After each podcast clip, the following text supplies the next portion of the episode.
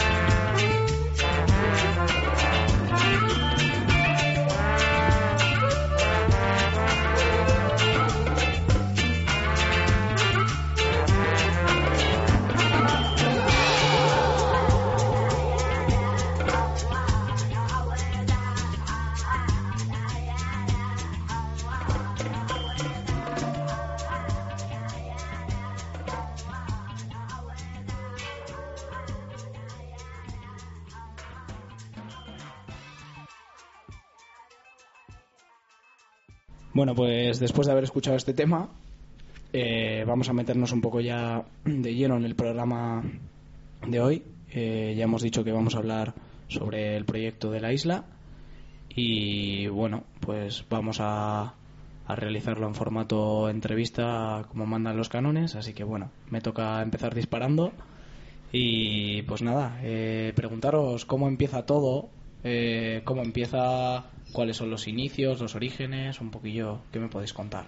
Bueno, pues toda esta historia empezó hace exactamente casi dos años, ¿no? En mayo del 2009, cuando el ayuntamiento sacó un concurso de, de obras en el que se incluía tanto la realización de las obras como la, el proyecto de, de, en una misma vez, cosa que es un poco raro para un, una obra de este tipo, que es un jardín histórico. Y eh, dentro del programa que se planteaba para la realización de las obras había dos elementos, mmm, así que suscitaron mucha polémica entre la, la, población o la gente asidua a la isla, que era la, constru la construcción de un aparcamiento y de un, de un bar, de un ambigú. Entonces, a raíz de de esto pues empezó a haber ya una, una respuesta ciudadana, se creó ¿no? la plataforma en defensa del Parque de la Isla, realmente una asociación de vecinos, de la gente que vivía allí, de afectados. Y bueno, también hubo por parte de, ecologistas eh, el principio de la campaña, no nos toquéis la isla, pero de alguna manera solo el ayuntamiento escuchó las voces cuando aparecieron en la prensa eh, los arquitectos. Entonces, cuando el Colegio de Arquitectos ya eh, hizo pública su crítica y su repulsa a tanto las condiciones del proyecto, de, de presentarlo de esa manera, sin haber hecho al principio un concurso de ideas o algo un poco en el que la participación ciudadana tuviese un, cabida, digamos, eh, en, ese momento fue cuando el ayuntamiento, digamos, reculó y dijo pues que sí, que habían cometido un error en la prensa, eh, salió como que eh, iban a replantearse un poco cómo llevar a cabo este proyecto y que se lo iban a pensar un poquito ya después de que las ofertas estaban hechas por parte de las constructoras, había siete ofertas y le dieron un poco la vuelta y salió lo que es bueno y entonces nos tranquilizamos todos un poco no porque confiamos dijimos bueno vamos a ver no confiamos mucho en las acciones del ayuntamiento pero vamos a ser un poco positivos no y después eh, pasó la segunda parte eh, que es que volvieron otra vez con el mismo con el mismo planteamiento. Bueno uno de los puntos también muy conflictivos es el presupuesto. Eh, lo que en, principio se planteaba como una remodelación costaba cuatro millones y medio. Un presupuesto que desde el punto de vista, mm, bueno, sobre todo de la época en la que estamos viviendo, cuando salió eso, que en plena crisis, y después que no nadie pensaba que se pudiesen hacer tantas cosas en el paseo de la isla como para gastarse tanto dinero. O sea, como que la necesidad no era tanta y bueno, pues ahí he empezado a ver esa. En, en, realidad, un dato que tiene mucha importancia es el tema de que el ayuntamiento sacase a concurso la redacción del proyecto de remodelación y después adjudicarse en el mismo procedimiento, en el mismo concurso, las obras. ¿Por qué tiene importancia? Por una razón muy sencilla. ¿Qué idea tenía el ayuntamiento de hacer? Ninguna. Por eso pide a alguien que le, por eso pide a alguien que le redacte el, que le redacte el concurso, que le redacte el proyecto, ¿no? La cuestión es clara. Si uno, si hubiese habido, eh, primero, una necesidad de remodelar la isla y, en segundo lugar, tener una idea clara de lo que se quiere hacer, pues uno saca un concurso con lo que quiere hacer. En este caso, saca un concurso para que los que van a hacer la obra le digan lo que hay que hacer. El proyecto, la redacción del proyecto, aunque sí que daba unas pequeñas pautas, ¿no? Pero yo creo que es un elemento significativo de lo que se esconde detrás de esto, de que en realidad el ayuntamiento se había empeñado en gastar cuatro millones y medio de euros, al final han sido algunos menos, pero en todo caso mm, lo que queda, lo que se demuestra es esa, esa, ese querer gastar el dinero como sea, con independencia o dándome de igual lo que se vaya a proponer hacer o lo que realmente se haga, ¿no? Esto es un poco lo que ocurrió en ese momento. Claro, frente a la oposición vecinal y cuando el ayuntamiento se dio cuenta de que eh, el colegio de arquitectos se oponía y además los vecinos que se oponían pues no eran eran vecinos que podemos catalogar de la, de la propia onda del gobierno municipal, ¿no? Pues entonces reculó, dio marcha atrás, dijo que iba a hablar con todos, aunque después, como ya estaba la idea preconcebida, esa es mi opinión, ¿no? de que había que gastarse ese dinero y hacerlo, lo que hizo fue decir, bueno, pues ya no saco a concurso la redacción del proyecto y la obra a la vez, sino que lo separo en dos. Hizo un concurso haciendo el paripé de que había hablado con algunos vecinos, el concurso por, de redacción del proyecto por un lado y después la adjudicación de obra en los términos en que acabó por otro, ¿no? Eso es un poco la situación como se desarrolló inicialmente. La idea del ayuntamiento cuando retiró esto, esta no fue nada más que la de desmovilizar en ningún caso, en mi opinión, se pasaba por la cabeza del concejal de fomento, eh, candidato a alcalde, o por la cabeza del concejal de Hacienda, que es el que paga, el señor Ibáñez, lo de modificar, retirar o oír las, las pretensiones de los vecinos. En todo momento tuvieron claro que lo que había que hacer es hacer la obra como fuese. Y así se han desarrollado los acontecimientos, haciendo la obra pues porque había que hacerla o porque había que gastar. Bien, y quería preguntaros también, eh, ¿tiene que ver el plan catedral algo con este proyecto o es otra dos cosas completamente eh, distintas? Está muy bien esa pregunta. Tiene que ver que ambas dos cosas se hacen muy mal, ¿no? Eh, hay que decir a todo el mundo que esto lo hace una administración pública que la administración pública, para tomar sus decisiones, está sometida a una serie de controles y de procedimientos legales el tema, aquí, hablando aquí, igual el tema de los procedimientos legales, dice, pues a nosotros nos da igual, ¿no? Pues igual sí, porque esto del procedimiento es como algo muy tasado. Pero claro, el procedimiento no es, una, no es un mero formulismo, sino que en realidad el procedimiento eh, es un elemento que sirve para que los ciudadanos podamos llegar a controlar la toma de decisiones por parte de las administraciones públicas, ¿no? Tanto en, un en el tema de la isla como en el tema del Catedral siglo XXI, lo que en mi opinión ha fallado es el procedimiento. Mm, o sea, son similares en esto. Son similares en que las cantidades que se gastan son desorbitadas y exactamente las mismas, ¿no? En uno cuatro millones y en otro cinco. Eh, pero en ambos dos casos, salvo que estemos equivocados, mm, yo no he sido capaz aún de encontrar el acuerdo del órgano municipal competente por el que se pueda llevar adelante este procedimiento. Cualquiera de los dos. En realidad, parece más que algún concejal se acuesta por la noche y tiene una ocurrencia por la mañana y busca los 5 millones y hace la obra, ¿no?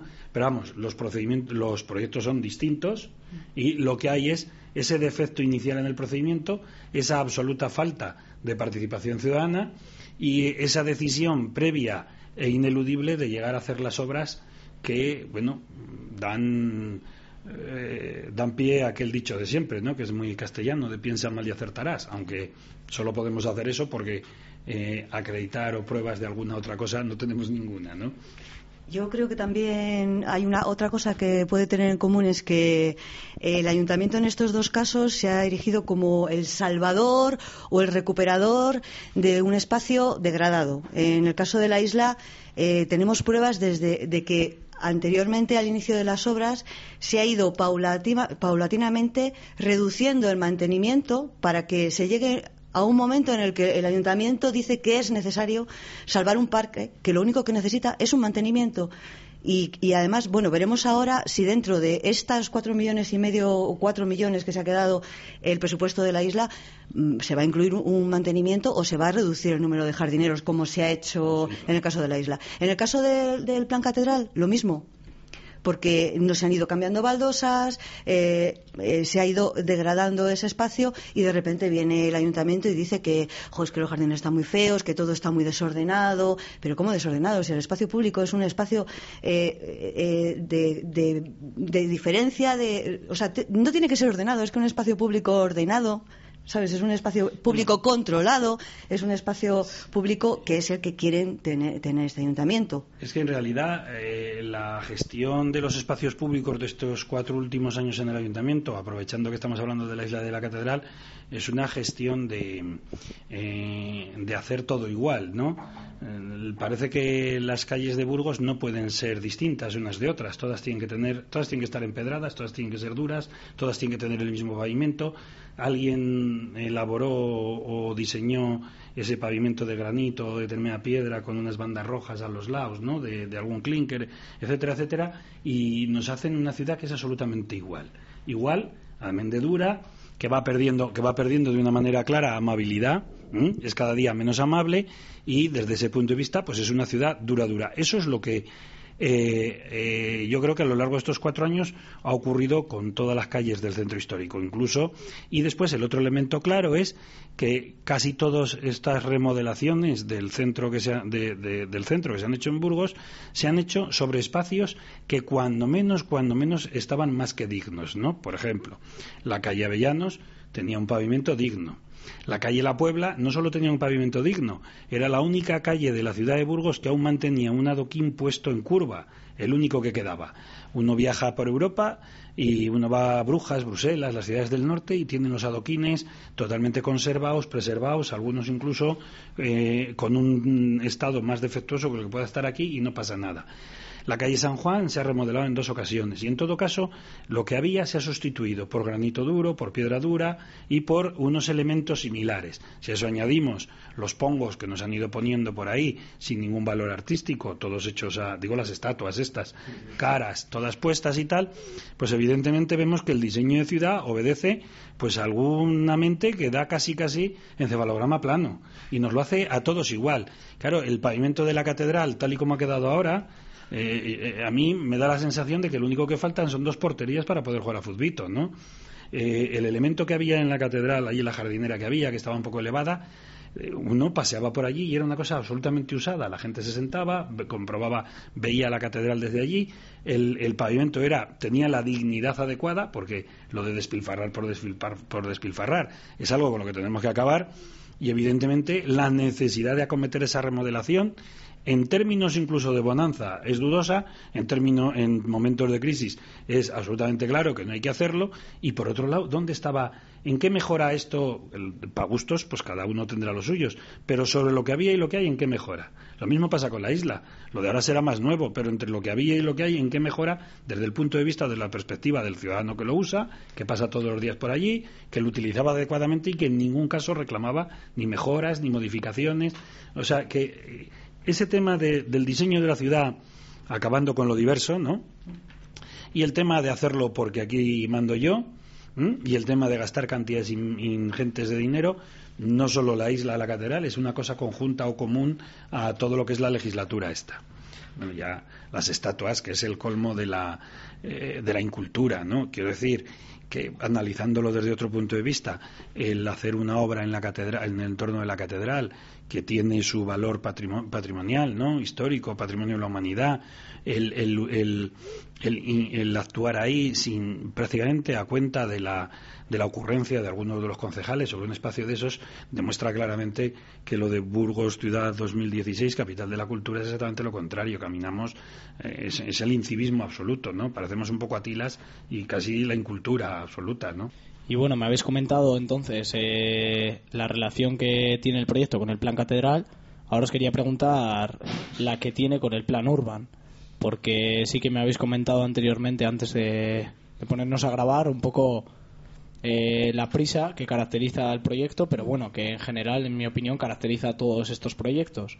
La prisa de acelerar las cosas para que nadie proteste y cuanto antes se haga y con menos cosa que que le responda mejor y eso, camino ya no. Claro, bueno, de todas maneras, en, el tema de, en el proyecto de la isla, el, dinero que estaba destinado del plan Urban, que son fondos europeos, son 900.000 euros frente a 4 millones y medio. El, tema de, hacer un, un, proyecto tan rápido en un espacio de 200 años que pues no tiene mucho sentido porque tampoco es el monto, o sea, es la cantidad mayor aportada, sino que el ayuntamiento tendría que aportar tres millones y medio, ¿no? El caso también en el, plan urbano, eh, ese dinero del plan urbano se ha, ido como moviendo de, de un lado a otro, de, eh, de, un proyecto a otro, porque también estaba destinado al castillo que de hecho hay muchísima gente que está, que, se está, que está diciendo que por qué realmente eh, no, se, no se ha utilizado ese dinero para, para hacer obras en el castillo. Bueno, no, no des ideas, ¿eh? bueno, sí, sí, pero aunque solo sea de limpieza, de árboles caídos, que ya, que ya realmente es un peligro porque hay un incendio.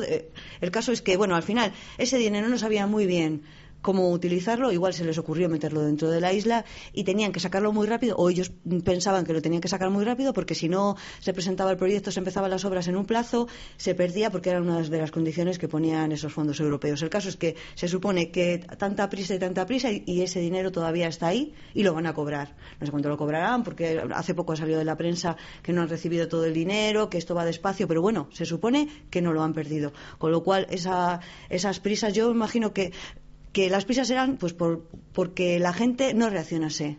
Ellos lo que, lo que han hecho, por ejemplo, con el, con el plan catedral es empezar las obras sacar el proyecto justamente en agosto, donde, o sea, lo hacen un poco con nocturnidad y alevosía, es, sacar estos proyectos. No, no dan pie a que nadie se entere y pueda actuar. Bueno, la gente se entera, evidentemente, pero esas prisas muchas veces nos cogen un poco desprevenidos.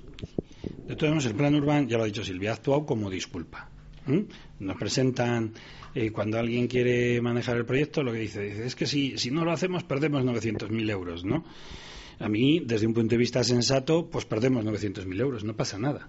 Eso hasta podría ser una, una, una, solución, pero ellos lo agitan frente como disculpa y además es una disculpa que cala en la gente. Hay muchísima gente que dice, ¿por qué vamos a perder 900.000 euros? Pero evidentemente la segunda parte del plan Urban, también lo mencionó Basilia, es el tema del oscurantismo con que se manejan los fondos. ¿Dónde van y para qué van? Usted ha pedido fondos, ¿para qué? ¿Por qué? Lo tendrá que explicar perfectamente. Y si hay que gastarse 900.000 euros en la ciudad de Burgos o directamente relacionadas con jardines o con, con parques, efectivamente, yo a mí se me ocurre que tenemos un cinturón de la ciudad de Burgos, que es lo que llaman el cinturón verde, desde hace 10 años en el que nadie ha hecho nada, ¿no? Y en el que supuestamente se iban a invertir, pues con los 900.000 euros estos, el cinturón verde lo habíamos puesto en marcha sin mayor problema, e incluso, e incluso sobraría dinero. Y efectivamente, el tema del castillo, pues todo lo que es el arbolado del castillo en muchos tramos está bastante degradado y posiblemente requiera una intervención. Pero claro, uno se echa a temblar pensando en, una intervención si es el mismo, ¿no? Si llega aquí el mismo a hacer la intervención de la misma manera que en otros sitios, pues te echas a temblar. Y por lo tanto, casi casi dices, está mal, pero virgencita, virgencita, que me quede como estoy, ¿no? Un tema. Vamos, a mí lo que me interesa destacar de esto es la falta de transparencia, ¿no? El oscurantismo con el que se hacen las cosas y sobre todo ese temor que se tiene a los ciudadanos cuando quieren participar, ¿no? O sea, tú puedes participar, pero ojito poco, ¿eh? Porque si te pasas un poco y me, me quitas esto, eso es un poco otra de las de las cualidades del equipo municipal. Esto de la participación ciudadana, nada. Han organizado eh, alguna cosilla por ahí, pero incluso con el propio Burgos 2016, el jurado le decía, en Burgos vemos que hay poca participación, tenéis que mejorar el tema de la participación ciudadana, ¿no? Y es que eh, les da alergia el tema de la participación ciudadana. Vete que viene algún ciudadano que dice una cosa sensata y piensa bien y tal y nos deja en evidencia, cuando debería ser exactamente al revés. Pero en eso nos hemos movido en estos cuatro últimos años. O sea que la participación ciudadana se ha despreciado por completo desde el primer momento del proyecto. Hubo, en el tema de la isla, cuando sale el primer, el primer concurso, ese que adjudicaba redacción de proyecto y obra, y los vecinos, la Plataforma Ciudadana en Defensa de la Isla, se organizaron, el concejal de Hacienda mantuvo una reunión con ellos, les dijo que iba a escuchar, que tenían cinco días para hacer propuestas. Mm, fue cuando contestamos diciendo que en realidad no se trataba de hacer propuestas, sino de consensuar algo que se limitase a, a una rehabilitación adecuada, manteniendo los valores, etcétera, etcétera. Y fue cuando ya el concejal se enfadó directamente con todos y sacó el otro concurso y no pasó nada. O sea, si eh, que esto que podía haber sido un proyecto emblemático para haber facilitado la participación ciudadana se convirtió por parte del ayuntamiento en el paripé de la participación ciudadana. Bueno, en lo que ellos entienden que puede ser participación ciudadana. Vienes, nos reunimos, te escucho diez minutos, pero de lo que me digas después hago lo que quiero, ¿no? Eso es lo que ha ocurrido aquí. Bueno, como ejemplo así más ilustrativo, cuando se aprobó el proyecto ya en la segunda convocatoria en la que se, hizo solamente el concurso para el proyecto, el, el, ayuntamiento o el concejal, algún concejal, Ibáñez, sí, en la prensa dijo que iba a montar un grupo de trabajo que iba a constituir un grupo de trabajo pues con los afectados que eran el Consejo de Barrio de San Pedro de la Fuente, el Colegio de Arquitectos, el Colegio de Ingenieros, la Asociación de Comerciantes de San Pedro de la Fuente y la Plataforma Ciudadana en Defensa de la Isla. Evidentemente, Ecologistas en Acción no, no podía mm, aparecer ahí, aunque fueran unos afectados y desde el principio hubiésemos estado trabajando en este tema. Pero desde el 19 de abril eh, no hubo notificación a la mayoría de las asociaciones hasta el 28 de mayo, donde, se hubo, donde hubo una reunión en la que estuvo presente Ángel Ibáñez, eh, también Pilar Merino de Participación Ciudadana, Santiago González, un ingeniero de caminos, y los, los del estudio EIC, que eran los que estaban redactando el proyecto, para hablar del proyecto. Entonces se puso sobre la mesa diez claves de la reforma del Parque de la Isla. Eso era la participación ciudadana. Eso llevaban 10 claves, o sea, que eran el bicibur, el, el wifi, el, yo no sé qué más cosas, o sea... Lo de los pescadores. Sí, eh, los, miradores sobre el río, no sé qué. Y eso son las claves. Que las claves no, no es que se consensúen con, con los ciudadanos, las claves los llevan ellos, una empresa privada lleva las claves de una reforma de la isla. Vamos, alucinante. Claro, eso lo que hizo es que los mismos, las mismas asociaciones, la plataforma, en este caso la Asociación de Camino de Santiago, ¿no? Incluso los comerciantes del Camino de, San Pedro de la Fuente, pues sufrieran un rechazo ante esa falta de, respeto a lo que es realmente la, participación ciudadana. Dijeron, no, no, perdona. O sea, si nosotros no tenemos una capacidad de decisión realmente sobre estos proyectos, a mí no me llaméis para decirme lo que vais a hacer. Y se, y se presentó un, una, un, bueno, un escrito en el que firmaban también ecologistas. Mm, firmaban todos los que asistieron a la reunión y además ecologistas. Sí, bueno, todos eh, los arquitectos no eran la plataforma los comerciantes, los, vecinos y la asociación Amigos del Camino de Santiago. Sí, y ecologistas. Y lo que decían es que no querían participar si, eh, si realmente, de modo expreso, tenían la capacidad última de decisión sobre este parque porque realmente eran afectados a este parque. Y, a partir de ese momento, el, el concejal Ibáñez se enfada, porque claro, o sea, aquí son como, estamos hablando como de niños pequeños. Yo me enfado y ya no quiero hablar con vosotros nunca más. No, eso no lo dijo por escrito. Claro, sí, sí. Ya no quiero hablar con vosotros nunca más porque ya estoy enfadado. ¿Sabes? Porque me habéis metido un recurso, decís que si no, si no tenéis capacidad de decisión no queréis participar. pues me enfado y ya no hablo más con vosotros. Eso es la actitud. A todo esto, incluso teniendo reuniones, era imposible conseguir el expediente, conseguir, imposible que el ayuntamiento nos diese una copia del proyecto, del expediente, etcétera, etcétera. Absolutamente imposible. La participación se convertía en un verdadero paripé, ¿no? Eh, fue curioso porque, claro, el expediente, el proyecto, afectaba a zonas del Camino de Santiago, que es patrimonio de la humanidad. Hay un trozo del Camino de Santiago que va por ahí. Afectaba al río, porque hacían unos miradores sobre el río, unas cosas para pescadores, que no recuerdo ahora cómo se llaman, muelles de, muelles de pescadores, en fin, todas estas cosas. Claro, todos esos, esos proyectos, cuando hay afectación a algún elemento del patrimonio histórico artístico o algún cauce fluvial, los informes de, la, de patrimonio y de, la, y de la Confederación del Duero, en este caso, son previos y preceptivos. De tal manera pero ellos no lo habían pedido, ni tan siquiera habían notificado la existencia del proyecto a Patrimonio ni a la Confederación. empezaron antes de, empezaron antes de tener todos esos informes. Después ya cuando Patrimonio les iba a poner eh, trabas, renunciaron a lo que afectaba al Camino de Santiago. Y después, cuando la Confederación le hizo el informe, le redujo considerablemente la obra. Pero esto que estamos hablando es, la participación era pues una mera fachada, ¿no? Algo así para disimular. Pero es que además ellos no tenían ningún interés incluso en que participasen otras administraciones con competencia en la materia y que además por ley tienen que informar previa y preceptivamente. Es decir, que si informan negativamente el ayuntamiento le toca obedecer. Ellos hicieron todo sin que Patrimonio de la Junta ni la Confederación, que es del Ministerio de Medio Ambiente, pudiesen participar en ese procedimiento o en ese proceso de adopción de la decisión de, de primero hacer el proyecto y después cómo hacerlo, qué hacer, ¿no? Lo cual vuelve otra vez, estamos dando vueltas prácticamente a lo mismo, ¿no? Este proyecto lo tengo que hacer, me voy a gastar los 5 millones porque quiero y lo he decidido. Quizás cojean un poquillo todavía de la herencia de la dictadura. no sé si cojean, pero vamos. Bueno, los, los concejales que se más se han encargado de esto, por la edad que tienen, igual no, como vosotros no, no sufrieron, no sufrieron al no sufrieron al, al Pachi, ¿no? Pero en todo caso, porque algunos sí que lo sufrimos, poco, pero, pero lo sufrimos. Eh, en todo caso, eh, si escarbamos un poco comportamientos de ese estilo en el partido al que pertenecen, pues los vemos a diario, ¿no? O sea que tampoco es de extrañar, no lo sé. Pero la participación les da alergia, sí, les da urticaria, ese es el tema.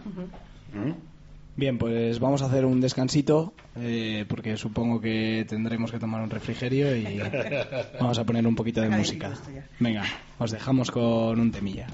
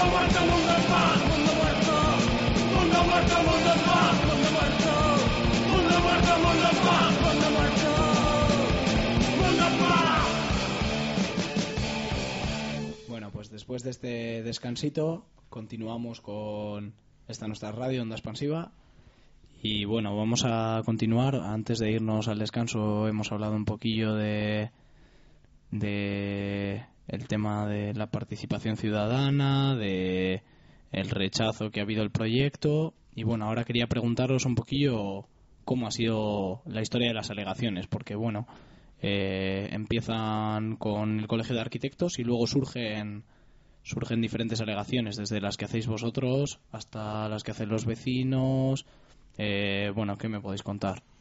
Bueno, lo primero que hay que contar es que hay alegaciones que están hechas semiaciegas.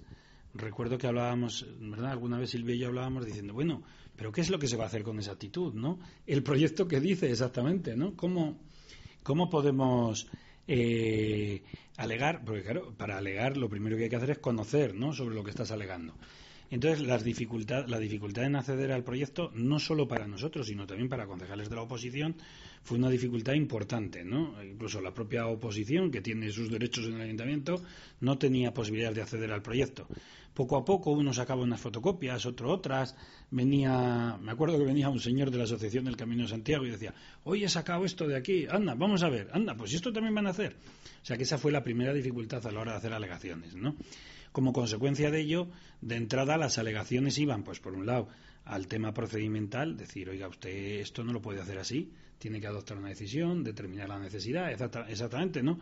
Llevar adelante el procedimiento por el que una administración toma sus decisiones y después veníamos a decir que eh, a mantener siempre que la isla requiere o necesita un mínimo mantenimiento y no estarse 5 millones de euros, ¿no?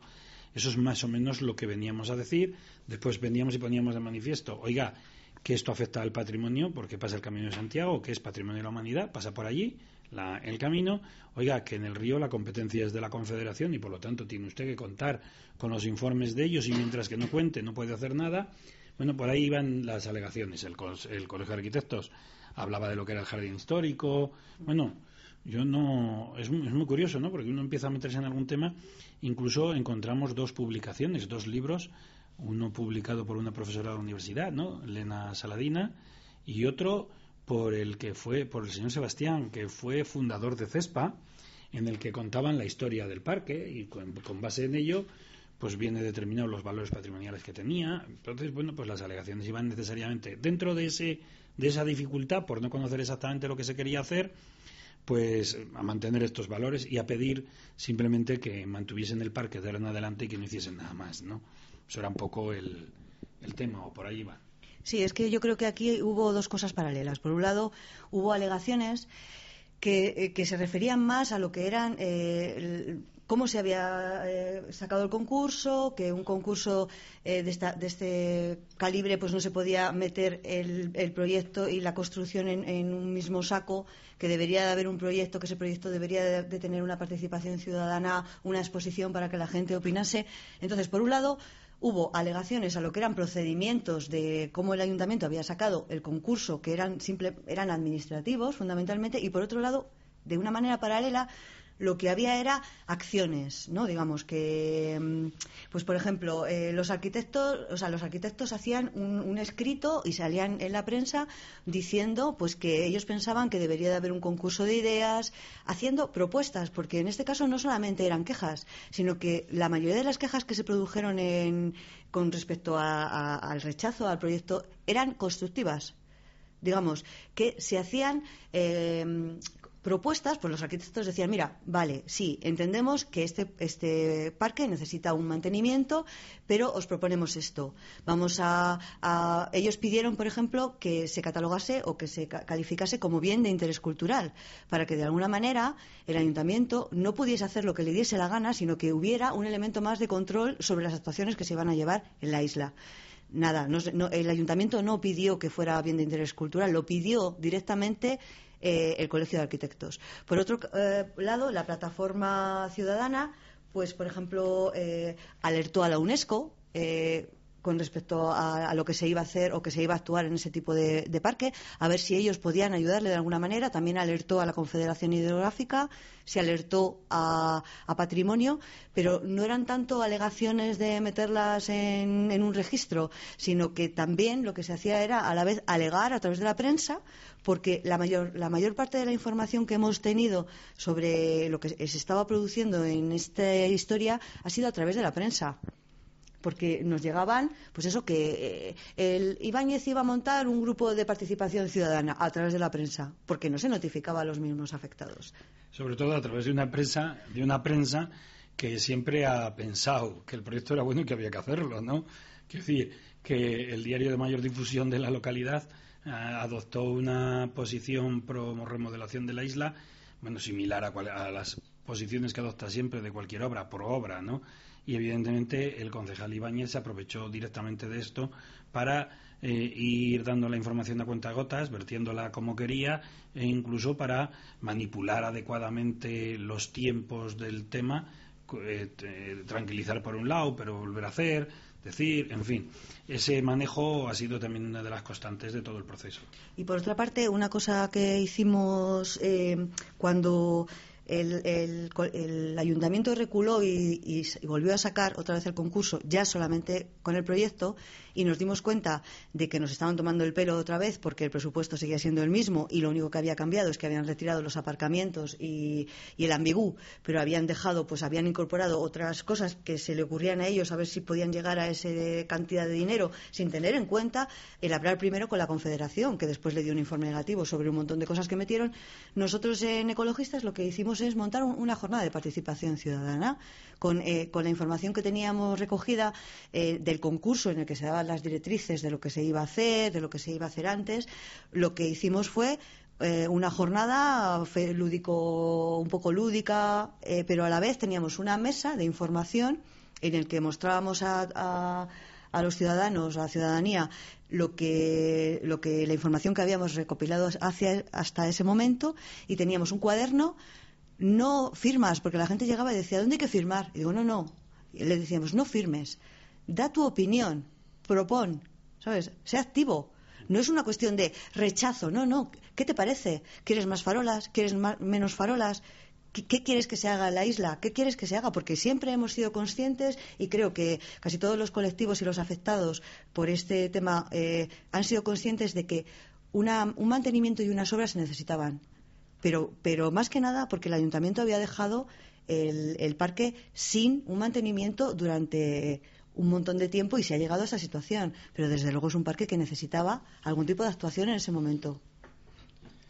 Eh, vale, entonces, y entonces eh, se me ocurre, ¿por qué no, en vez de, en vez de recurrir simplemente a las alegaciones, por qué no se dice un no rotundo al proyecto directamente? Eh, no sé si me sí, la pregunta. Las alegaciones iban de no rotundo al proyecto. ¿eh? En realidad, después de todas estas cosas que hemos contado, todas estas cuestiones, cuando ya eh, Ibáñez nos contesta diciendo que somos malos y que pasa de reunirse con nosotros y que si recurrimos, pues que allá estemos y tal, que eso eh, hay una carta expresamente, una carta que me remitió a mí y a, y a la presidenta de la plataforma de, de Ciudadanos en Defensa de la Isla. En ese mismo momento, visto la cuestión y aún no había informado Confederación, organizamos una manifestación para pedir que no se hiciese nada en la isla, nada. Eh, esto además fue curioso porque la convocamos entre la plataforma y Ecologistas en Acción y se sumaron prácticamente todos los grupos políticos de la ciudad, salvo el Partido Popular. Quiero decir que apoyó el PSOE, apoyó Izquierda Unida, apoyó el como el partido de Castilla y León, apoyó hasta Ciudadanos de Burgos, fuimos muy heterogéneos. Yo iba allí en cabecera de la pancarta y miraba derecha e izquierda y decía, hombre, nunca he estado yo una manifestación con muchos de los que hay aquí, ¿no? Ciertamente eso tampoco les debió gustar, pero en todo caso, en ese momento lo que se pedía era el no al proyecto, ¿no? Nunca, nunca se nos ocurrió ni tan siquiera avalar ese proyecto. Lo único que podríamos haber avalado vía pacto era haber hecho un mínimo mantenimiento de, de, la isla. Sobre todo, no he visto, aún no se ha abierto, ¿no? Pero hay vecinos que desde su casa han visto determinadas obras y tenemos constancia expresa por parte de algunos vecinos que lo ven desde su casa que han cortado determinados árboles que se habían comprometido, en todo caso, públicamente, no con nosotros, pero en público a no talar ninguno, a no afectar a ninguna. Y sabemos que han debido hacer un carril bici y algunos de los que estorbaban, pues la vía directa ha sido lo de lo de cortarlos, que han llevado a cabo determinadas actuaciones que ni tan siquiera estaban previstas en su, en su proyecto en ese sentido. Pero de algún, lo que sí que hay que dejar claro es que la, los que nos oponíamos a la remodelación, lo que acabamos es, bueno, nosotros lo teníamos claro desde el principio, en no al proyecto, en un no rotundo al proyecto. Esto lo han sacado adelante, las posibilidades de parar esto en los tribunales son difíciles. Primero que llega, bueno, para cuando empecemos a tramitar el procedimiento contencioso que tenemos interpuesto, pues eh, inaugurarán el inaugurarán el parque o la remodelación, ¿no? Y eh, tiempo al tiempo, pero tendremos que aguantarlo. Uy, qué bonito que ha quedado, ¿no? Ya lo veréis. Bueno, respecto a eso de los contenciosos, y, eh, tenemos el ejemplo del, del puente de Castilla, si quieres explicarlo tú, que cuántas veces la han cambiado ese puente? Bueno, pues es que ese puente es un bien de interés cultural en el que han actuado directamente sin tener la autorización de, patrimonio. Eh, y además es que viene reflejado así en el plan general que, tenemos actual del 99. Está, es un bien catalogado con el número, creo recordar que 91. Tanto en el plan general como por, por la Junta de Castilla y León estaba el bien catalogado. Estos, mm, cuando lo derribaron y lo han modificado, lo hicieron sin pedir ningún tipo de permiso como es preceptivo a patrimonio. Cuando eso eh, hay un delito en el Código Penal que es el de destrozar, derruir o hacer obras en un bien de carácter patrimonial, en un bien protegido, sin las debidas autorizaciones. ¿no? Presentamos un escrito en la Fiscalía solicitando del fiscal que actuase, que para eso está, ¿no? Se supone, y nos archivaron el procedimiento, diciendo, bueno, que aunque estaba catalogado, eh, ¿cómo era? La afectación que se había hecho o la obra que se había hecho no afectaba a los, a los elementos esenciales del bien. Yo invito a todo el mundo a que vaya a verlo, si lo conocían de antes, y vean si no lo han medio tirado, ¿no? Medio tirado o más de medio tirado. Sin embargo, la respuesta de la Fiscalía fue esta, ¿no?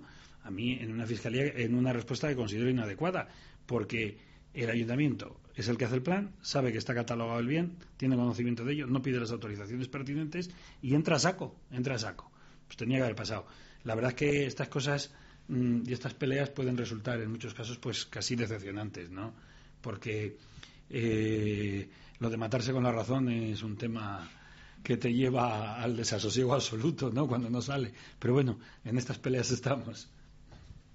Eh, finalmente el proyecto sale adelante y bueno, eh, las obras se, las, se adjudican a la constructora RFS y bueno, en qué extrañas circunstancias y cómo se desarrolla todo, todo ese entorno. Eh, bueno, en principio creo recordar, mientras que buscas eso, que en el concurso, cuando la administración saca en concurso determinados los contratos, lo que hace es decir, el concurso sale por cuatro millones y medio de euros, por ejemplo, ¿no? Dice, se considerará baja temeraria un 25%, es decir, los que lo hagan más baratos de un 25% de lo que sale esos se excluyen del concurso. Pero en este caso, eso lo quitan, ¿no? Y entonces se dice, se considera baja temeraria un 10%. Más de un 10%. Con lo cual, reduces la, la, la puntuación de la oferta económica, la reduces muchísimo. Si entonces pones que vas a valorar determinadas mejoras técnicas, lo que se convierte en la adjudicación del concurso es en algo meramente subjetivo. Si ya la diferencia de precio no es tal, o se reduce muchísimo, al final todo el mundo ofrece más o menos la misma oferta económica. ¿Qué has hecho? Que la oferta económica pierde valor y lo que gana valor es que voy a poner una barandilla de acero inoxidable o que voy a poner aquí un adoquín verde, que es el que le gusta al que me ha dicho, ¿no? Y entonces determinadas consideraciones o determinadas, determinadas cuestiones del proyecto se convierten en esenciales, perdiendo esa capacidad esencial la oferta económica. Lo que ocurrió y creo que tú lo sabes mejor que yo, es que, todos ofrecían lo mismo. propuestas, o sea, una baja temeraria que se desestimó y después eh, 20, 20 presentaron el, proyecto por 3.800.000, el mismo. Por lo mismo. Por lo mismo. ¿Qué sentido tiene eso? Vamos, es que... Bueno, la sensación que da es que ya las adjudicaciones, eh, bueno, que tenían nombres y apellidos, prá- prácticamente la adjudicación, ¿no? Claro, si tú limitas las posibilidades de modificar las ofertas de una manera considerable en el pliego de condiciones, pues al final todos ofrecen lo mismo y tú decides, se lo das a quien te sale de... Esto es un poco lo que ocurrió. Claro, no había diferencias entre las ofertas, por lo tanto eligió, no sabemos, no conocíamos a la empresa esta, ¿no? No, Aquí- no se saben los criterios de ¿Estos? adjudicación porque se hacen a, no se hacen públicos, se abren los sobres, vamos, no, no sé. Lo que ocurrió fue eso, que no, no ha habido competencia, por decirlo de alguna manera, sino que el pliego limitaba las posibilidades de competencia entre las, entre las distintas ofertas, lo que permitía elegir prácticamente con discrecionalidad a la comisión esa de adjudicación o a quien, ¿no? La que abrió las plicas hizo la adjudicación. Eso es un poco el tema. Se, se obvió la competencia que la ley de contrato de las administraciones públicas lo que pretende es garantizar la competencia para buscar la mejor de las ofertas conjugando todos los factores, pero dándole una importancia superior a la oferta económica. Por ejemplo, en los concursos normales, pues una oferta económica valorará el 50% de los puntos y el otro 50 pues se reparte entre creación de empleo, mejoras distintas de las ya que sean, en fin, todas estas otras otras cuestiones, ¿no? En este caso, la oferta económica era igual para todos. Luego, los criterios que decidieron eran otros criterios distintos que propician eh, el subjetivismo del que tiene que hacer la, la adjudicación y, sobre todo, la discrecionalidad del que tiene que hacerla, ¿no? No podemos decir que esto estuviese trucado, porque no tenemos ninguna prueba, pero evidentemente algo huele mal a la otra orilla del Arlanzón, ¿no? Eh, el otro día, también pre- eh, preparando un poco la entrevista con Silvia, me llamó mucho la atención que me comentó que, eh, bueno, eh, se supone que la obra sale para la constructora RFS por una adjudicación de 3,8 millones y que después eh, la eh, Confederación Hidrográfica presenta unas alegaciones, echa para atrás cierto tipo de elementos, pero el, el presupuesto sigue siendo el mismo. Entonces, ¿cómo es eso? O sea, si se ha reducido y probablemente hubiera una inversión en esos elementos, no se ha añadido nada nuevo al proyecto, ese dinero, ahí hay un dinero vacío que no se sabe dónde No, va. eh, sí que, no, sí que, ganancia, claro. Vamos a ver, las obras eh, mm, no hemos podido acceder, no tenemos información de la adjudicación de las obras. La plataforma ciudadana ha intentado incluso reuniones en las que, claro, ha, da- ha dado a entender que, oye, eh, al final, ¿cuánto va a costar la isla?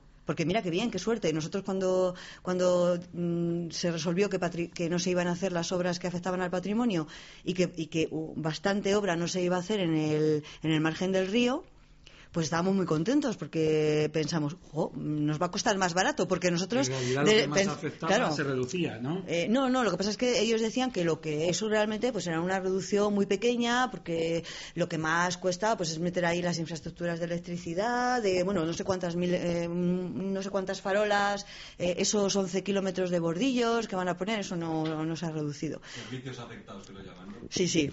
El caso es que eh, con, la, con la administración no se sabe. Se sabe por cuánto se adjudica la obra, pero no se sabe cuánto va a costar.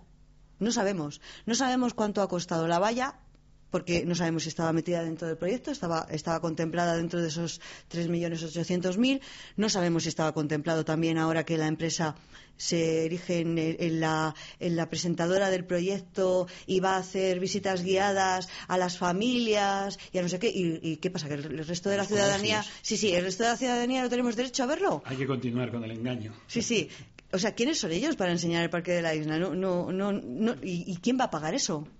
Porque lo está- o sea, todo eso lo estamos pagando nosotros. No sabemos lo que va a costar.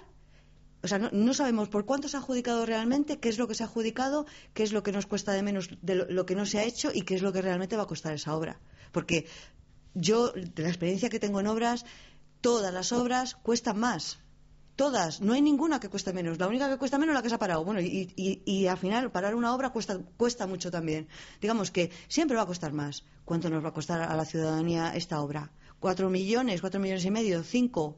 No sé, tendremos que pagar por ahí alguna parte, mm, revolu- un impuesto revolucionario o alguna cosa, no sé. Una cosa ¿Cuánto nos cuesta? Pues claro, la reducción de obra es que es considerable. Sí. O sea, no es que digamos, se van a hacer dos muelles en el río, no se hacen.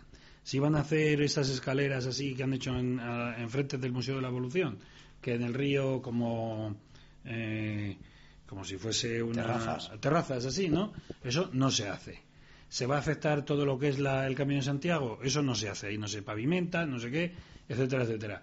Había otra cosa y al final, ah, el mirador sobre el río, como eso que se han hecho en el Vena, en San Lesmes, que Sí, es poner el dos miradores en el, en el Dos puente, miradores. en el puente En el que puente. está también, que también es Precioso. interés cultural. Exactamente. O sea, Y tampoco se hace, ¿no? Y dice, oiga, ¿cuánto costaba esto? Pues mire, esto costaba un millón de euros. Bueno, pues entonces ahora la obra costará dos ochocientos. No sé, nosotros o la idea que tenemos es la de seguir seguir el dinero, ver la liquidación que se hace de toda la obra y una vez que tengamos conocimiento de ello, pues ver qué, qué surge, ¿no? O qué es lo que puede haber. Pero ciertamente eh, es, es lo mismo de siempre. Hay menos obra al este, pero nadie se entera. Los fondos los habrá manejado el concejal de Hacienda, el concejal de Fomento, el concejal de Obras y la intervención municipal. ¿Cómo? ¿Cuánto ha cobrado? ¿Dónde? Nadie tiene ni idea. Pero si se hace menos unidad de obra, el costo tiene que ser menos, ¿no? Y bueno, con el agravante de sacar a concurso las 20 empresas que, que hicieron ofertas lo hicieron con un proyecto o con algo que les habían dado. Resulta que se hace la mitad, igual algunas de ellas podían haber concursado de otra manera, ¿no? Quiero decir que puede haber perjudicadas esas empresas que también hicieron su oferta, que de haber, sabe- haber concretado con esa título obra podría haber sido otra distinta o habérselo llevado ellos, ¿no? Había una empresa que estuvo a punto de recurrir, no sabemos si lo ha hecho, o alguien que anunció, en fin. Ha sido un proceso oscuro. oscuro. Eh, bien, y bueno, ya estamos llegando más o menos un poquillo al final de la entrevista. Eh, tengo ahí las dos últimas preguntas. Y nada, pues eh, quería preguntaros que, qué intereses económicos hay detrás del proyecto, porque a mí me huele a, en vez de especular con casas, especulamos con espacios públicos. Y también qué impacto destructivo real, impacto, impacto destructivo ambiental tiene el proyecto. Bueno, es cierto, es cierto que desde que estalló la burbuja, la burbuja inmobiliaria, eh, todos estos que se dedicaban, ¿no? todos los del ladrillo, no tienen obras, ya no ponen grúas, salvo lo que es vivienda de protección oficial, que evidentemente es una vivienda que también se construye con ayudas públicas, etcétera, etcétera. De alguna manera, desde ese punto de vista, la Administración es la, la mayor promotora de obras que hay en el país. Por un lado, en lo que se refiere a vivienda, tanto en alquiler como en venta de, de protección oficial, todo viene subvencionada por todos, ¿no? No digo que no haya que hacerla, sino al contrario, ¿no? Hay necesidad, igual incluso había que hacer más. Lo que ocurre es que eh, el que hace las casas en muchos casos decide que se las adjudica. El control de que el personal que adquiere una vivienda de protección oficial reúna los requisitos de ingresos mínimos o por debajo de y tal, a mí me parece que es, es cuando menos defectuoso o no está claramente controlado. Si yo hago la obra y hago la lista de los adjudicatarios, pues al final igual nos ponemos a investigar y pasa como en Valladolid, ¿no? El primo, la sobrina, el tío y el no sé quién del alcalde. Bueno, pues eso es por un lado. Y por otro lado, la, la Administración se ha convertido en la salvadora de todas estas empresas de ladrillo mediante la obra pública. El AVE, eh, el Planeñe, la- el Planeñe, que es el, plan. Me gustaría a mí hacer, siempre lo digo, ¿no? Una guía de las barbaridades del Planeñe en la provincia de Burgos o en la de Soria, que estoy seguro que serán las mismas, ¿no? Ala, y aquí este cemento con que lo echas, dice, con el Planeñe, ¿no? y, Claro, pero la administración se ha convertido en el este y los ayuntamientos se han convertido en adjudicatarios de determinadas obras pues para salvar a determinadas empresas, ¿no? Esto es lo que hay. Hacemos una obra y se la damos, bueno, la, bas- la gestión de las basuras, una empresa de construcción, la gestión del no sé quién, otra empresa de construcción. Eh, la gestión de los jardines, hay- en Burgos hay otra empresa de construcción. No he mirado en otras ciudades, pero no creo que, que sea muy distinto. Sí, ¿no? en general. Por lo tanto, lo que tú dices es que, evidentemente, se mantienen a los especuladores de ladrillo de ayer, ahora se les mantiene con obra pública, ¿y cómo? Haciendo obra en los espacios públicos. Es de una evidencia de una evidencia absoluta, ¿no? Aunque aquí la empresa que resultó adjudicataria no parece que sea una empresa que estaba antes de gran dimensión o tamaño, metida, digo en lo de la isla, ¿no? Metida en el, en el, en la, de- en el tsunami este urbanizador que teníamos, ¿no? Me parece, pero esa relación entre obra municipal, obra y mantenimiento de, de empresas se da clarísimamente. ¿no? Hay ejemplos claros en Burgos, ¿no? Eh, alguna vez uno ve, el otro día que vi yo, ah, la ciudad del medio ambiente, por ejemplo, la segunda fase de urbanización de la ciudad del medio ambiente en Soria, que es un atentado medioambiental inmenso, es algo verdaderamente increíble, ¿no? Pues se le han adjudicado a una UTE que conforman tres grandes empresas eh, eh, constructoras de Burgos, ¿no? Que tienen necesidad. Las tres atraviesan serios problemas como consecuencia de la crisis. Y dicen, bueno, pues hay que darle esta obra para mantenerla, ¿no? Eh, la, reconstrucción, hablo ya no solo del ayuntamiento, la reconstrucción del cuartel de la Guardia Civil, a la UTE que la ha hecho, le ha venido de perlas, ¿no? Y ahora que estamos aquí cerquita, esto que aquí en Burgos se llama el Boulevard, ¿no? Que es como una nueva acepción de Boulevard, lugar por donde los peatones tienen que tener cuidado al andar porque vienen coches, que eso no pasa en ningún sitio, pues quien lo ha llevado a cabo esa obra también ha sido su salvación a lo largo de estos dos, tres años sin, sin otra obra o sin casas que hacer, ¿no? Para vendernos caras. O sea que lo que se habla de especular con los lugares públicos, la, el bulevar es un ejemplo absolutamente claro y evidente, ¿no? Es descarada la evidencia. Claro, claro. Es más, la financiación del bulevar, que no se ha podido llevar a cabo, estaba prevista en el plan general con las casas que se hacían en determinados sitios. De tal manera que si tú ibas a comprar una casa, te tocaba pagar una parte del, del, del asfalto del, del bulevar, ¿no? En una verdadera perversión. Porque si realmente el bulevar es un espacio eh, de toda la ciudad, utilizable por todos, ¿no? Un sistema general, la verdad es que se tendrá que financiar de una manera distinta a que aquel que compre casas en un determinado lugar tenga que pagarlo y financiarlo, ¿no? La perversión absoluta. Pues como el labio perlado, que igual, igual. que pagar sus aceras. Exactamente. Dice uno, yo voy a hacer, el bulevar es para todos, pero lo vais a pagar con ese edificio con el otro. Especulando, pura, pura y dura. Y el que compra una casa, que es una necesidad, pues paga una parte del bulevar. ¿Qué ha ocurrido? Que de la noche a la mañana esto, la burbuja esta inmobiliaria debía tener los pies de barro, se ha acabado y nadie hace casas para pagar el bulevar. ¿Qué ocurre en paralelo? Pues que parece que el consorcio, según unos debe 90 millones de euros, según otros 200, que los tendrá que pagar quién? El ayuntamiento. Bueno, nosotros. Pues eso, nosotros. Y respecto, Siempre se está a, tiempo de emigrar, ¿eh? Sí, sí. respecto al impacto ambiental del proyecto, Bueno, yo Bueno, no hemos visto cómo ha acabado, ¿no? Eh, lo poco que he visto que me ha asomado, porque claro, como eso además está todo cerrado para que no podamos opinar, o sea, otra vez, de- incluso durante la obra, porque bueno, al final en el plan catedral la gente va pasando y se oyen los comentarios, ¿no? Pero es que aquí no lo puedes ni ver. El- nosotros ya tenemos, o sea, quejas de- por parte de vecinos en los que no- el, impacto de este tipo de cosas no va a ser a corto plazo. O sea, se va a ver un impacto en las, en las especies que se han cortado, pero las especies que se han plantado eh, de una manera, pues mal, o sea, sin regarlas posteriormente, o, las, o la afección que tienen los árboles eh, porque los, los camiones han pasado cerca, se movían las copas, pues a ver lo que está sufriendo las raíces, esas zanjas que han hecho, cómo afectan a, a las raíces, el cambio de pavimento, cómo afecta a la, a la ventilación del suelo, a- al drenaje del suelo. Es que no se sabe, porque lo mismo pasó con, el, con la quinta y ahora se está viendo que el plan de plantación que se hizo estaba mal, los árboles no crecen porque se plantaron muy juntos, o sea, se supone que era una cosa que iban a hacer muy bien y que mira qué bonito que hubieran crecido y a, y a los no sé cuánto, 15 años, el impacto realmente a los árboles lo vamos a ir viendo poco a poco cómo se vayan secando algunas especies.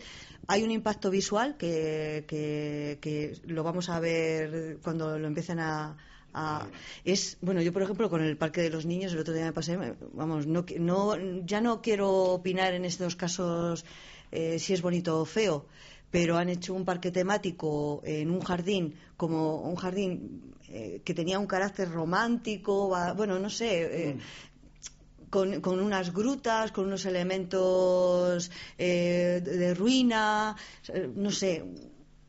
Y de repente han metido ahí, pues, como, ¿cómo se llama esto? El Disney- Disneylandia.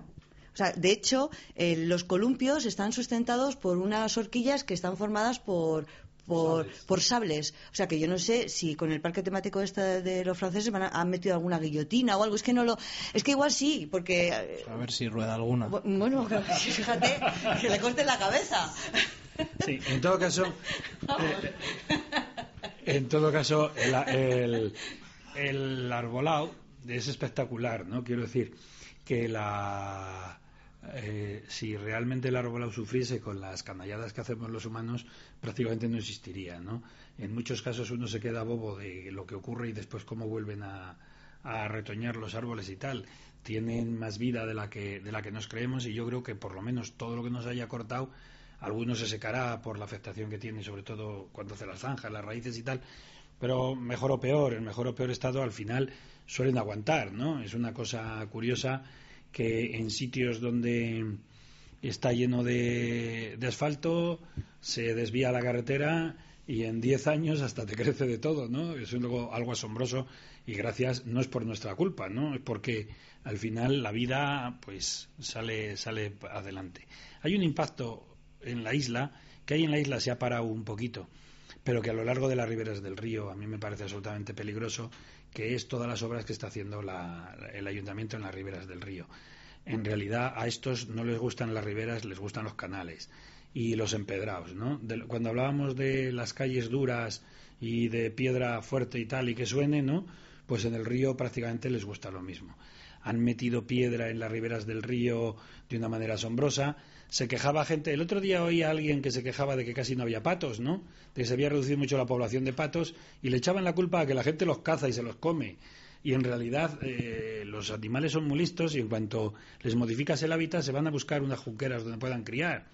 Si tú reduces del río todos los juncos que hay a derecha e izquierda al lado del agua, que es donde criaban los, los patos, porque esconden los huevos, claro, lógicamente y tal.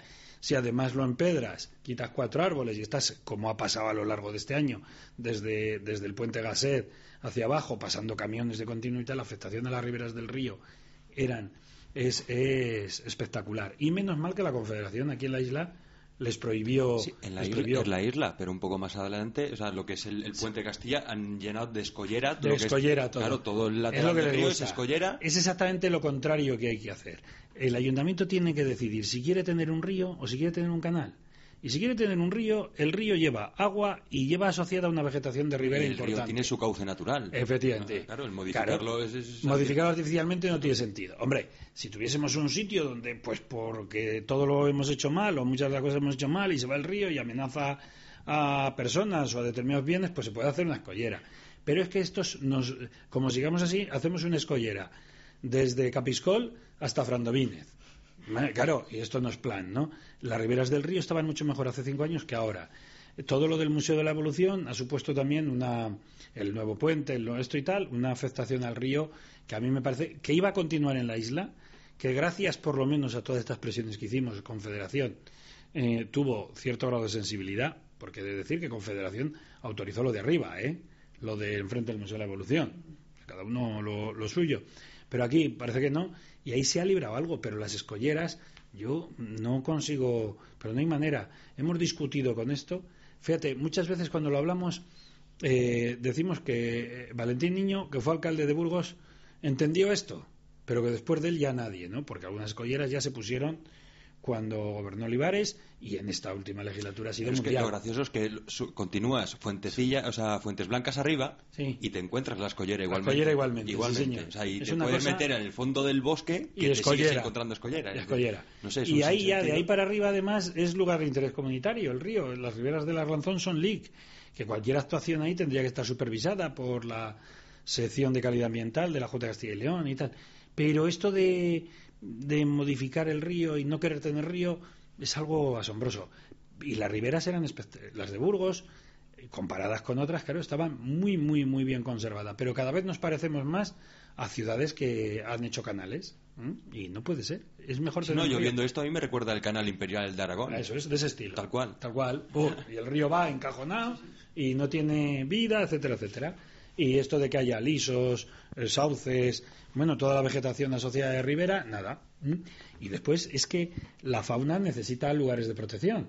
Si tú no dejas las, segar las riberas del río segaditas, bueno, con que haya una senda para que pueda pasear el personal, sobra. Tú no, esto, esa senda ya está hecha. ya está hecha. Y además, además la gente busca el sitio adecuado por el de pasar. Es una cosa curiosa. Tú le pones en un sitio, un- le haces una senda artificial a alguien y al final la gente pasa por el sitio y hace la senda, ¿no? Pero claro, si, si quitas toda, va segando, segando y va reduciendo todo lo que son las junqueras de a los dos lados de la ribera, o le pones piedra, el pato dice, me voy a buscar otro sitio donde poner, donde hacer las crías porque aquí no la saco adelante. ¿Está claro? Bien, y, bueno, para finalizar quería preguntaros, bueno, es un poco una opinión personal, pero no sé qué podéis comentarme. Eh, ¿El desarrollo entendido como crecimiento económico continuará reproduciendo la destrucción? Es curioso. es una pregunta muy. Eso que me hagas esta pregunta. Sí. Es que tenemos un compañero que se llama Ramón Fernández Durán, que está aprovechando que el Pisuerga pasa por Valladolid, vamos, que padece- tiene una enfermedad grave, bueno, tiene un cáncer de garganta y eh, no sabemos, el desenlace de, es- está próximo, ¿no?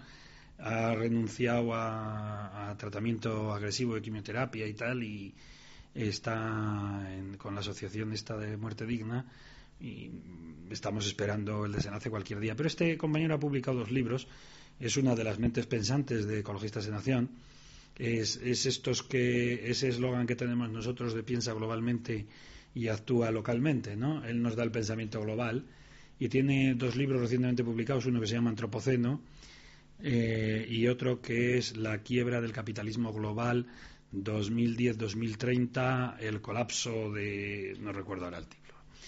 Y es lo que tú dices, ¿no?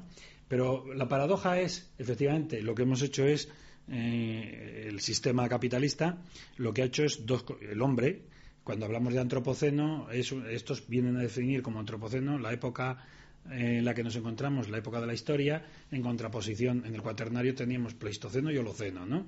Pues estos lo definen como antropoceno, que viene a definir las barbaridades que ha hecho el hombre, sobre todo desde la segunda mitad del siglo XX, pero antes desde el principio, y que han afectado de tal manera al planeta que está al borde del colapso, ¿no? Realmente consumimos, necesitaríamos tres planetas para consumir lo que consumimos y, y el planeta se mantiene gracias a que consumimos lo que les toca consumir a los países de la periferia.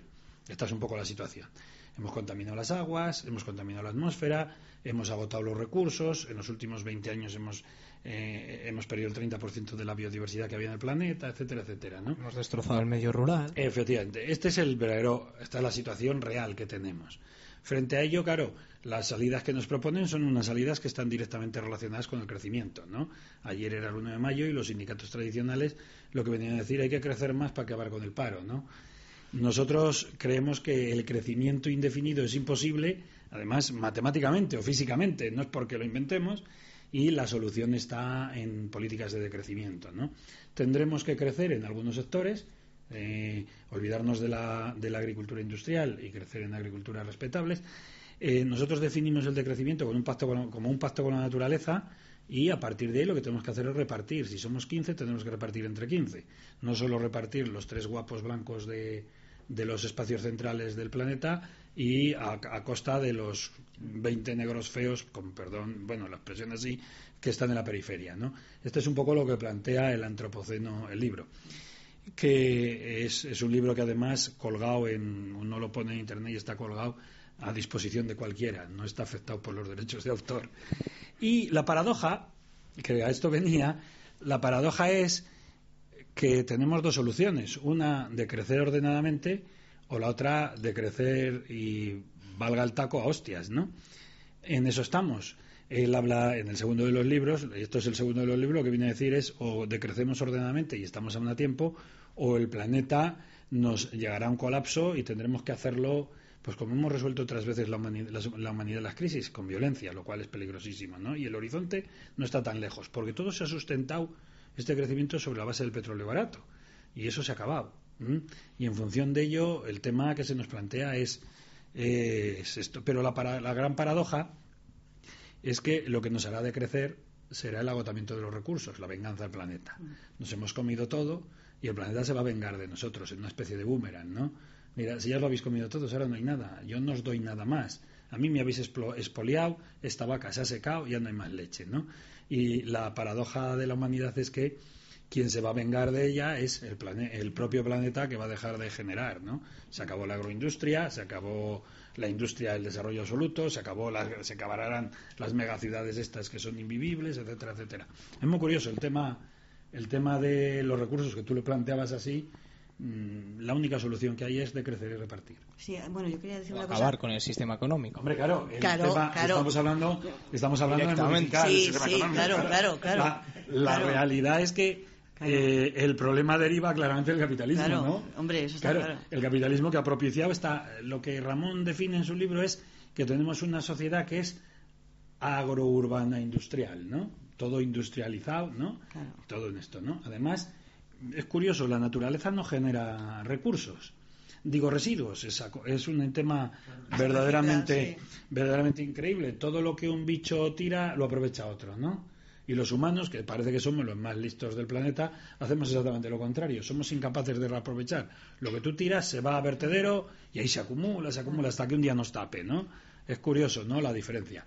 El tema, el cambio de sistema, claro, esto es, es el capitalismo puro y duro y el neolibera- neoliberalismo. Sí. Capitalismo salvaje lo llaman. Salvaje. Hay que ir a ponerse en paz con la naturaleza, está claro. Sí, y bueno, yo, yo quiero hacer una crítica también de muchas políticas ahora en las que se está hablando de un término que por parte de los ecologistas se ha desechado totalmente, que es el crecimiento sostenible, porque el crecimiento sostenible no existe. El crecimiento es insostenible, por supuesto. claro. Pero ahora vuelven y están utilizando ese término y están utilizando el término de ecológico y de sostenible y de crecimiento sostenible. Que no nos que no engañemos, que no, que no, que no nos metan en ese saco. Pero lo están utilizando a saco. Pero esa Bueno, es- eh, Sí, sí, es- volver todo ecológico. Claro, mentira, verde. mentira. El mecanismo, el mecanismo de defensa del sistema, el mecanismo de defensa del sistema, este que a ti no te gusta, que no me extraña, es el siguiente. Es crecimiento, es la palabra sos- sostenible, que ahora ya empiezan a decir sustentable. Ah, vale. Punto uno. El segundo, una sociedad de la imagen en la que solo enseñamos lo que se debe ver y el resto lo controlamos y todos los que somos feos o bajitos o ya estamos gordos o, o esto esto no se asoma o lo que son las montañas de residuos no se ve o lo que es la destrucción de cualquier selva para extraer más madera o para hacer esto tampoco se ve una sociedad de la imagen hecha a medida de lo que se necesita eso es otra de las de las patas claras hay un hay ya gente que está hablando de lo que es lo prescindible en la sociedad que dentro de poco tú eres joven, pero los que ya tengamos 60 enseguida, ¿tú qué produces? Nada, tú eres prescindible, olvidado, otro que no aparece. Y hay una tercera pata que es acojonante, que es lo que se llama la revolución verde. Claro, estamos con la revolución verde, los transgénicos, lo otro, con esto todo el mundo va a comer, todo el mundo va a vivir, etcétera, etcétera. Y es solo y exclusivamente estrategias de mantenimiento del negocio. Está más claro que el agua, de mantenimiento del sistema. Para-. Bien, pues eh, quizás, bueno, eh, agradeceros la presencia hoy aquí, que yo creo que ha sido un programa muy interesante. Y nada, pues daros las gracias de mi parte. No sé si tenéis algo más que decir. Yo desde mi parte, pues nada, que, que caña el desarrollo. que podemos volver. que estamos encantados de estar con vosotros. Bien, pues muchísimas gracias. Bueno, eh, yo tenía pensado hacer un poquillo, ya que hemos terminado, hemos hecho un poquillo un programa con tin- ciertos tintes antidesarrollistas, pues bueno, quería informar un poco de la lucha que se está llevando a cabo en, en, en Palencia, la parte de Montes de Pa- Montaña Palentina, que bueno, eh, el ayuntamiento y la Junta quieren construir una pista de esquí eh, y bueno, ha surgido una plataforma en defensa de San Glorio que lleva ya unos cuantos años eh, luchando en contra de este macroproyecto y bueno, simplemente decir que pues nada, que sepa esa gente que tiene nuestro ánimo y, y nada, darle un poco de voz porque es un tema que, que viniendo de donde viene, en, Castilla y León estas cosas no salen a la luz y, y llevan unos cuantos años peleando con ello. Y bueno, no sé si queréis añadir alguna cosilla, algún apunte Mm, Así, muy rápido. breve. Este proyecto de San Glorio surge al albur de la especulación inmobiliaria. En un momento determinado, como parece que todo se podía hacer, hay una, una sociedad que se llama Tres Provincias S.A. que pretende eh, construir. Es que no afecta, se llama Tres Provincias porque afecta a, inicialmente a Palencia, Cantabria, León y Asturias. Después ya cuando alguno se da cuenta de que se afecta a más de una comunidad autónoma, el procedimiento es totalmente distinto, se saca todo lo que era la afectación de las otras dos comunidades autónomas y se reduce a Castilla y León. Pero va desde, la, desde Fuentes Carrionas, desde Cervera y Río Pisuerga, para que nos expliquemos, hasta Riaño. Es, afecta al parque regional de, de la montaña palentina, Fuentes Carrionas y Fuentes del Cobre, pero llega todo hasta, hasta Riaño. Ahora la crisis ha traído como consecuencia de que esto esté un poco parado, ¿no? eh, como el plan de, estas zonas, eh, que es Parque Natural, prohibía las estaciones de esquí alpino expresamente, la Junta inició un procedimiento de modificación del POR, del Plan de Ordenación de los Recursos Naturales del Parque, diciendo que donde decía que estaban prohibidas las estaciones de esquí alpinas, ponía que se podían hacer estaciones de esquí alpinas siempre y cuando pasase la oportuna evaluación de impacto ambiental. Evaluación de impacto ambiental que hacen ellos, claro. Hace la Consejería de Medio Ambiente y la consejera es la principal promotora de esto. Eh, eso lo recurrimos y la sentencia de la Sala de Valladolid anuló la modificación del POR. Está en el Tribunal Supremo, estará a punto de salir, pero tenemos esperanzas reales de que la modificación sea declarada nula. Entonces lo que nos han hecho es lo que hemos denominado especulación por ley. Como tienes mayoría en el Parlamento, presentas una ley y la ley lo que hace es aprobar la estación de esquí, el proyecto básico, el proyecto de ejecución, etcétera, etcétera, todo, ¿no? Y una vez que te salen eso, las leyes no las pueden recurrir los particulares, solo los, los diputados, senadores o el defensor del pueblo. El defensor del pueblo ya nos dijo que verde las han segado. El PSOE apoya el proyecto también y entonces no hay ninguna posibilidad de encontrar 50 senadores o diputados para, para hacerla. Aunque tenemos pendiente en el Tribunal Constitucional una cuestión que igual dice que todo esto es nulo, las modificaciones y tal. Pero el tema va por ahí. Lo último gordo, gordo, gordo es que la Junta de Castilla y León, además de esa ley, ha adoptado la decisión de quedarse con el 30% del capital de Tres Provincias S.A. Es decir, del dinero de todos se va a comprar las acciones de esa sociedad. Y lo segundo gordo es que de todos los promotores que había, al final el que se ha quedado es el del grupo Álvarez, Eulen, eh, Eulen Vega Sicilia, bueno, eh, empresas de muy distintas clases, pero empresas de servicios, uno de los más ricos del país, con con el tema de tres provincias y de lo que se pretende hacer es hacer nuevos accesos a la montaña palentina, eh, modificar el suelo rústico, eh, hacer hoteles, esto y tal, todo bajo el tema de una estación de esquí en un lugar donde no hay nieve, claro. Bueno, esto es larguísimo. Nosotros llevamos cinco, seis años, siete, con el tema de San Glorio. La plataforma en defensa de la montaña palentina, en la de la que forma parte Ecologistas en Nación, bueno, forma parte, en realidad es, es el impulsor más primero que hubo, fuimos, eh, hay asociaciones de montañeros y tal. Pero claro, el pelear, la gente que está trabajando esto allí lo pasa muy mal, porque pueblos pequeños, donde te señalan porque te pones al progreso y al desarrollo, donde a los alcaldes les han hecho ver la bendición que puede llegar a ser esto, ¿no? Y nosotros les decimos, pero si las estaciones del norte de España están cerradas prácticamente, no, del norte, no Pirineos, no, pero de aquí, la de Asturias tiene pérdidas. La, la estación de Valdez Caray pérdidas que sufragan los gobiernos regionales. Lo, que se ha hecho en la cobatilla en Béjar es el colmo de los desastres. A veces hay hasta un kilómetro esquiable, ¿no? Dos días al año. Pero no hay nieve. Ese es el problema, ¿no? En Portugal, en la, en la Sierra de la Estrela, justo al otro lado de Salamanca, hay la única estación de esquí portuguesa que lleva cerrada 15 años o 20. Y todo es así. Son proyectos absolutamente antirrentables, sin nieves y tal, y son proyectos que solo esconden especulación, claro, y destrozo de montañas. Aunque también podríamos hablar de Aramón, ¿no? En, los Pirineos. ¿eh? Empresa pública. Bueno, pues habrá que seguir muy de cerca este, esta obra y nada, ánimo a, esos compañeros que están luchando. Y bueno, pues para finalizar quería leer un pequeño poema que es una, una reflexión libertaria eh, sobre la pasividad de la gente para ver si si despiertan un poquillo y bueno, también recordar a nuestros oyentes que nos pueden escuchar en eh,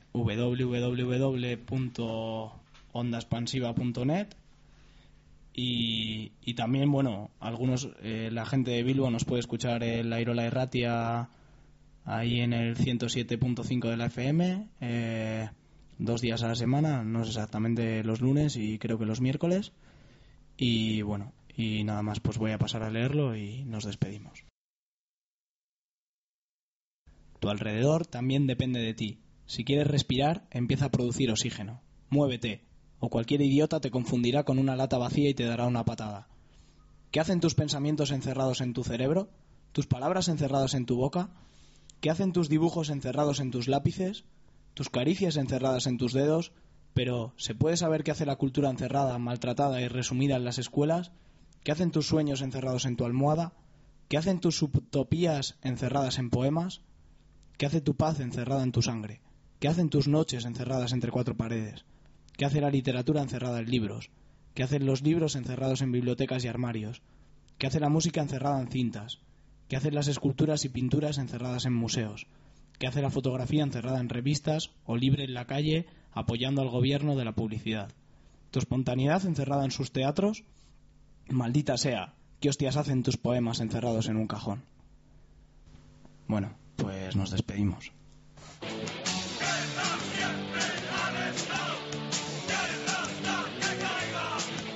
Onda expansiva.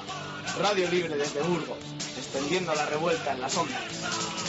Del Estado al hombre es orden, del hombre al Estado violencia.